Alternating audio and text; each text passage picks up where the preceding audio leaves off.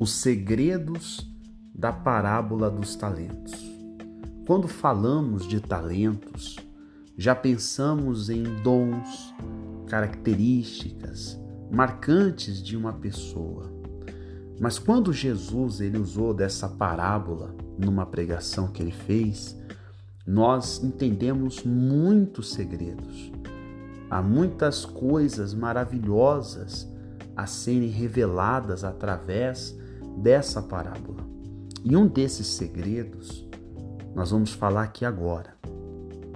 A título de entendimento, no livro de Mateus, no capítulo 25, versículo 14 em diante.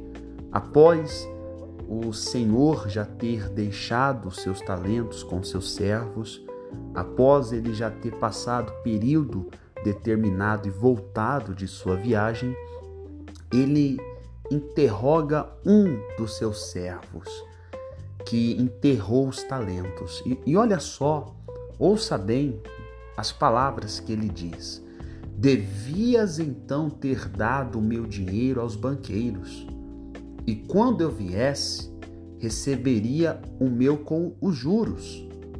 Tirai-lhe, pois, o talento e dai ao que tem dez talentos, porque a qualquer que tiver será dado, e terá em abundância, mas ao que não tiver até o que tem, ser-lhe-á tirado. Lançai, pois, o servo inútil nas trevas exteriores, ali haverá pranto e ranger de dentes. Então, meu amigo minha amiga, esses talentos que Deus confia para os seus servos é algo muito mais profundo. Trata-se de responsabilidades que Deus confia nas mãos dos seus servos, que tem como foco não a glória pessoal do servo, mas sim do seu Senhor. Então, você que é servo, eu te pergunto: o que Deus te confiou? Qual responsabilidade que Deus confiou em suas mãos? O que Deus tem esperado de você?